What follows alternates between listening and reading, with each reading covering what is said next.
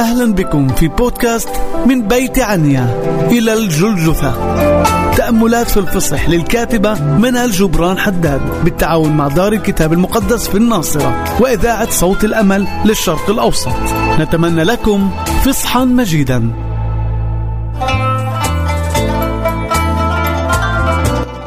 التأمل الحادي والعشرون. وأما هيرودس فلما رأى يسوع فرح جدا، لأنه كان يريد من زمان طويلا أن يراه لسماعه عنه أشياء كثيرة، وترجى أن يراه يصنع آية، وسأله بكلام كثير فلم يجبه بشيء. ووقف رؤساء الكهنة والكتبة يشتكون عليه باشتداد، فاحتقره هيرودس مع عسكره واستهزأ به، وألبسه لباسا لامعا ورده إلى بيلاطس. إنجيل لوقا الإصحاح الثاني والعشرين الآية الثامنة حتى الآية الحادي عشر.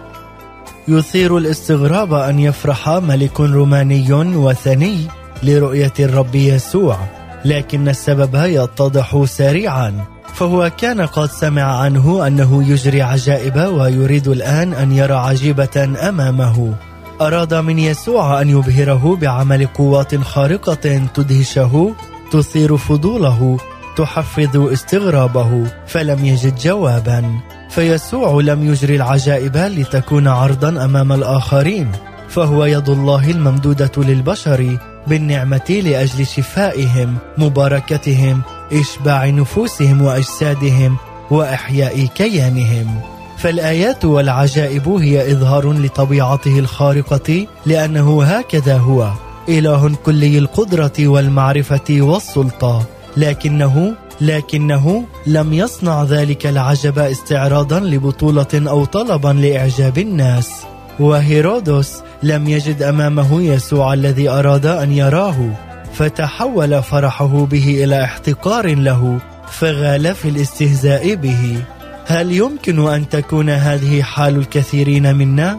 نريد أن يكون يسوع لنا ما نتوقع منه أن يكون، ونملي عليه ما نريد نحن منه، كأن رب الكون يجب أن يخضع نفسه لتوقعاتنا، لأحلامنا وطلباتنا، ولا نريده أن يكون ما هو، ولا نعلم أننا بذلك نخسر فرصة رائعة في معرفته واختبار قدرته ومحبته.